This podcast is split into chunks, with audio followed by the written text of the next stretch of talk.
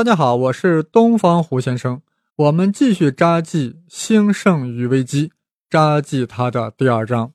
上一期啊，给大家介绍了作者所提出的这样一个一体化的这样一个结构啊，一体化的这样一个理论。也就是说，通过儒生，也就是通过士这个阶层呀，将国家的政治结构和意识形态结构呀一体化了啊。这就意味着呀，一体化意味着呀，意识形态结构的组织力量呀和政治结构中的组织力量耦合了起来。哎，这样就使得。我们中国古代的封建统治保持了这样一个大一统的格局，为什么呢？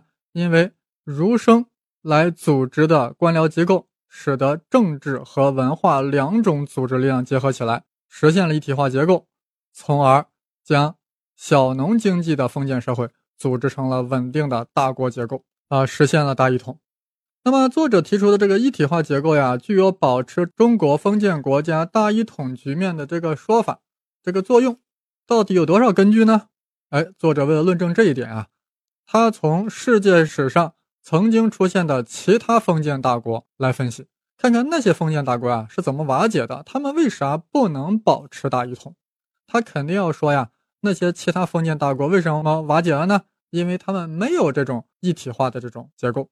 翻开历史呀，我们不难看到，那些建立在自然经济基础上的封建国家，由于各个地区之间呀缺乏密切的经济政治联系，所以不能够长久的维持统一的局面。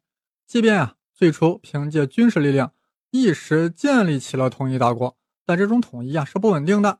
为什么呢？因为小农经济的分散性始终是一种对统一的瓦解力量。基本上呀，我们可以把封建大国的分裂过程呀。可以划分为三个阶段。第一个阶段，从军事占领到分封管理领土；第二阶段，人身依附关系的日益加强；第三阶段，军事割据的出现。比如说，我们看看查理曼进行了长达三十年之久的征战，建立起了查理曼大帝国。他们随即啊，把战争中兼并大部分土地分封给了臣属，实行了采邑分封制。规定以服骑兵军役为条件。注意，关键有一点：受封者死后呀，由国家收回封地，不得世袭。那你说，这个查理曼大帝建立的这个大帝国就应该保持统一啊？因为他不能世袭啊，他死后就收回封地了呀。但实际情况是啥情况呢？查理曼大帝国建立后不久，在公元九世纪初，大部分采邑蜕变为了封建主的世袭领地。庄园中的生产者、自耕农、半自由民、隶农、奴隶逐渐融合为了农奴阶级，他们对领主的人身依附关系越来越强，于是对王权的离心倾向和分裂就是不可避免的了。所以，查理曼帝国就随着查理曼的死去而分崩离析了，分裂了。我们从这儿可以看到呀，就是说，随着时间的流逝，有一种不可抗拒的倾向，就是。封建主逐渐把封地变成了实行领地，这也就意味着地区间的联系的割裂，意味着农民对封建领主依附关系的加强啊！但是有有朋友肯定会说啊，你这就举了一个查理曼大帝国的例子，这是不是比较特殊呀？这是属于欧洲范围的呀？哎，那作者很明白这一点，所以作者马上又举了一个亚洲的例子：十三世纪，印度建立起了一个统一的德里苏丹的封建国家，那么。他也是在武力征服后啊，实行分封管理的。苏丹把他所控制的土地分为了两部分，一部分称为哈斯，那就是苏丹自己的领地；另外一部分呢，称为伊克塔，啊，那是苏丹赏赐给封建主的封地。但是呢，也规定这个伊克塔呀是不能世袭的，苏丹是可以随时收回的。受封者呀也要承担为苏丹服军役的封建义务。哇塞，是不是跟刚才那个查理曼帝国那个初期一模一样呀？那最后结果是啥呢？结果是，随着时间流逝，这些封赐的土地最后变成世袭的了。那些贵族领主呀，不再服从王权，军事封土制受到破坏，最后出现分裂了。印度再之后出现的这个莫卧儿王朝，哎呀，完全就是一模一样的这样一个模式。那么看到这里啊，我们就不得不觉得作者论证是有一定的说服力的。那么得出这样一个结论。在一个以小农经济为基础的社会中，必然存在着两种自发趋势：一种是小农经济的分散性所导致的封建主统治权力和土地所有权的日益紧密的结合，受封者演变成为了世袭领主，分裂割据势力日益猖獗。另一种呢是农奴化，也就是说，封建主对生产者的经济剥削和人身控制呀合而为一了。我们把这两种趋势呀通称为封建小农经济所造成的贵族化趋势。随着贵族化趋势的发展，那些依靠军事征服建立起来的脆弱的政治共同体就必然瓦解。那么，拥有土地、财富和私人武装的贵族领主，成为了军事割据的地方力量。在世界史上呀，很多依靠军事征服所建立的封建大国都是这样衰落瓦解的。呃，其实我看到这里啊，我觉得有个更典型的大帝国，那就是亚历山大帝嘛，是吧？亚历山大帝啊，东征是吧？横扫一直打到印度，建立起了大帝国。哎，随着他的年轻的早逝，也是很快的就分裂瓦解成了好几个国家了，是不是？那也许会有人问呀，那如统一后不实行分封管理，而采用郡县制，是不是就可以遏制这种贵族化趋势，而避免进行分裂呢？哎，你能这样问特别好，意思就是说，不见得非要有儒生治国嘛。只要实现秦始皇那样的郡县制，也不要分封制，那就是不是也可以维持统一呢？哎，作者想到了这一点，他马上又给你举了个日本的例子。啊，日本啊，在公元六四五年搞了一次改革，叫大化改新，对吧？就日本皇室呀和部分到隋唐帝国学习的日本留学生发起了一起宫廷政变，他们和旧贵族呀展开斗争。啊，终于建立起了一个统一的中央集权的封建政权。那么也就是说，大化改新啊，是以我国隋唐为楷模的，废除了官位世袭，实行了郡县制和征兵制。那既然没有世袭了，那是不是日本的统一就可以维持了呢？我们会发现，这个改革尝试很快就失败了。到了九世纪中叶，国家官员已经基本上贵族化了。许多庄园呀就不需要向国家交租税了，那么国家检阅田地和征税的人员呀都不得进入这些庄园，最后最终还是形成了一个一个独立的贵族领地。那么这样呢，日本又出现了长期的分裂局面。那大家想一想，那日本既然学了中国的郡县制，那他官员不得世袭，那最后为啥还是出现了贵族领地，还是最后分裂呢？哎，我们很容易的想想作者的观点是啥，他。那虽然学了隋唐的郡县制，但是他没有那个士的阶层，没有那个儒生的阶层，是吧？你武士，武士又不是儒生呀，对不对？我宁可切腹自尽，切腹自尽，我要切腹自尽，切腹自尽，我分分钟切腹给你看。所以不能维持中国的大一统的局面。所以作者最后得出了啥结论啊？问题不在于啊，是不是名义上实行的是分封制还是郡县制？如果缺乏一个执行联系功能的阶层，国家即使名义上不搞分封制，贵族化倾向也可迅速让官僚演变为贵族领主，从而导致封建统一国家的分裂。啊，他说那个执行联系功能的阶层，中国是啥呀？就是那个儒生嘛，就是士这个阶层嘛。可以说呀，作者从正反两个方面啊，从东方到西方几个国家封建国家的演变。应该说比较好的论证了他提出的这样一系列观点。随后，作者又指出呢，一体化还有这样两三个功能：一是呢，能够限制人身依附关系，就是限制你人身呀依附给某个贵族。换句话说，你这个人身呀还是要由国家来控制，这样呢就避免了这样一个割裂倾向。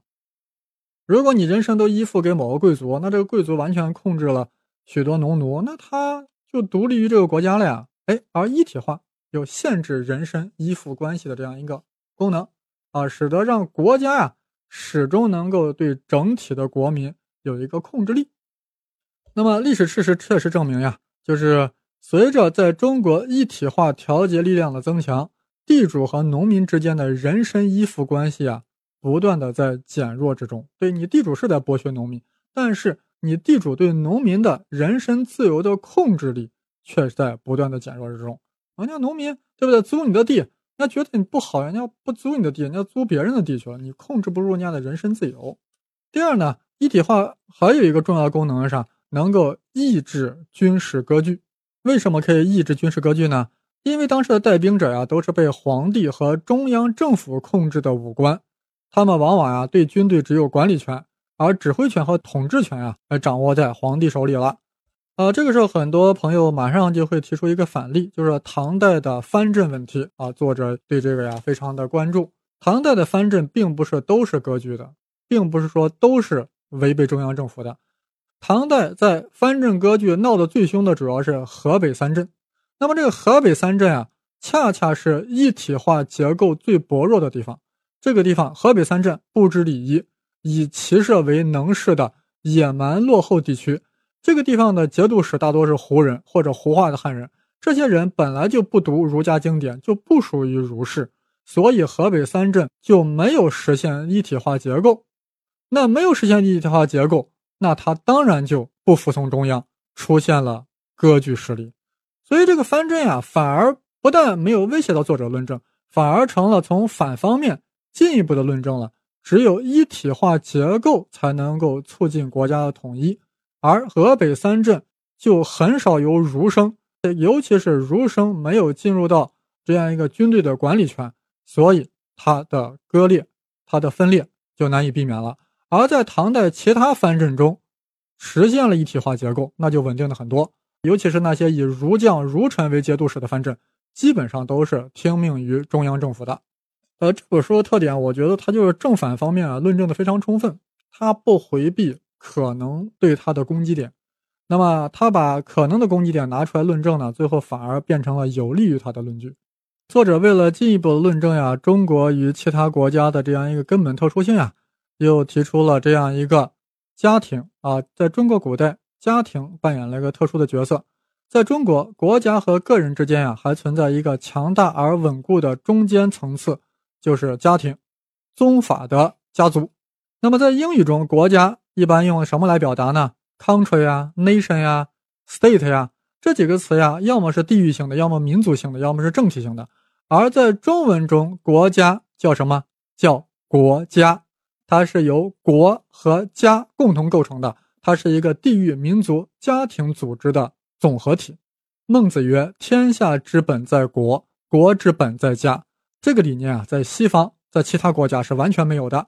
那么这一点一定对我们这个一体化结构造成了重要影响，也为我们大一统的国家有着非常的促进。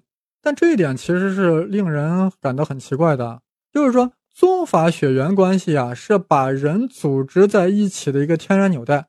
但是它具有强烈的自闭性呀！你看，你想氏族呀、部落呀组织起的这些大小有其天然的界限，有着难以扩展的坚硬外壳。一旦宗法氏族关系成为人与人之间主要组织纽带时呀，那就必然对组织扩大地域性国家构成了巨大障碍。啥意思呢？如果你想着，哎，我是属于这个家族的，我是属于这个氏族、这个部落的，那你对国家的认同感是不是就会变差呀？换句话说。这种家族感，这种宗法的家族感，其实应该来说，应该是一种分裂性的力量。事实上，在国外的历史上呀，宗法组织呀与国家组织呀，一般来来说呀是互相对立的。你比如罗马帝国的建立啊，就是把地中海地区大大小小的氏族部落搞解体了，这样呢，哎，才形成了一个统一的罗马帝国。阿拉伯帝国的建立啊，也是通过伊斯兰教统一阿拉伯，瓦解了。贝都因人的宗法组织为前提的，但是为什么在中国，在大一统的这样一个背景下，宗法制度不但没有得到削弱，反而在不断的强化呢？实际上呢，中国封建大国内部的宗法组织呀，在这一中间层次的强大和国家组织不但不矛盾，反而互相结合起来。为什么呢？还是在于一体化结构。一体化结构呀，是利用了儒家的意识形态来组织、来认同国家的。那么，早在春秋时代就已已经有了协调宗法组织和国家社会组织的理论。子曰：“仁者仁也。”仁是最高的道德原则，它是联系宗法组织和国家组织的桥梁。在宗法血缘关系的社会组织中，儒家特别强调对家长的孝，认为它是为人之本。而儒家学说进一步的把这种对宗法组织的道德扩展到社会组织中去，要求臣对君的忠以及君要实行仁政，而仁又有差等，必须要符合礼。这样啊，宗法关系不仅是维系了某一血缘集团组织力量，而且不再是自闭的了，它被推广成为了一种社会组织的原则。不仅皇帝被视为父，而封建官僚也被称之为了父母官。也就是说呀，儒家学说把这样一个家庭关系拓展到了君臣关系，这样一下子，这种宗法的家族观念，最后拓展到了忠君报国的概念了。本来啊，如果仅仅是儒家学说把宗法组织和国家组织协调起来，把国家看作是家庭的同构，那么它只是一种观念的力量。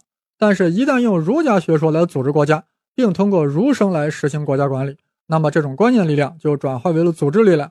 成为了协调宗法组织和国家组织的调节器，也就是说，利用儒生来组织国家官僚机器及基层社会自治，从而实现了一体化结构，便能从一个封建大国中推行和利用宗法组织力量。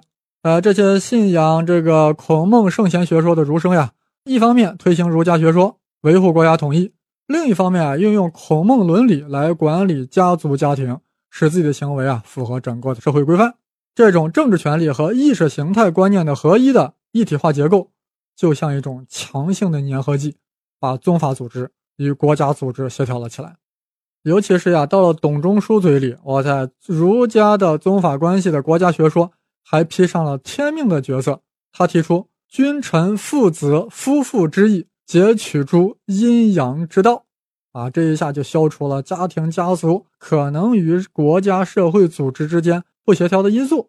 总而言之呀，在中国封建社会里，由子孝、父从、父慈的伦理观念所建立的家庭关系，正是民顺、臣忠、君仁的国家社会关系的一个缩影。家庭成为组织国家的基本单元，是国家的一个同构体。如此一来啊，封建大国就可以通过宗法家族、家庭来扩充对个人的管理和控制能力。那这种分裂性的力量啊，就被严重的削弱了。这种同构效应，也就是说，中国的国家结构和家族结构这一对同构体之间的相互对应、相互调节的关系，我们将之称为啊这种同构效应。这个同构效应极大的维护了中国封建社会的大一统的国家结构。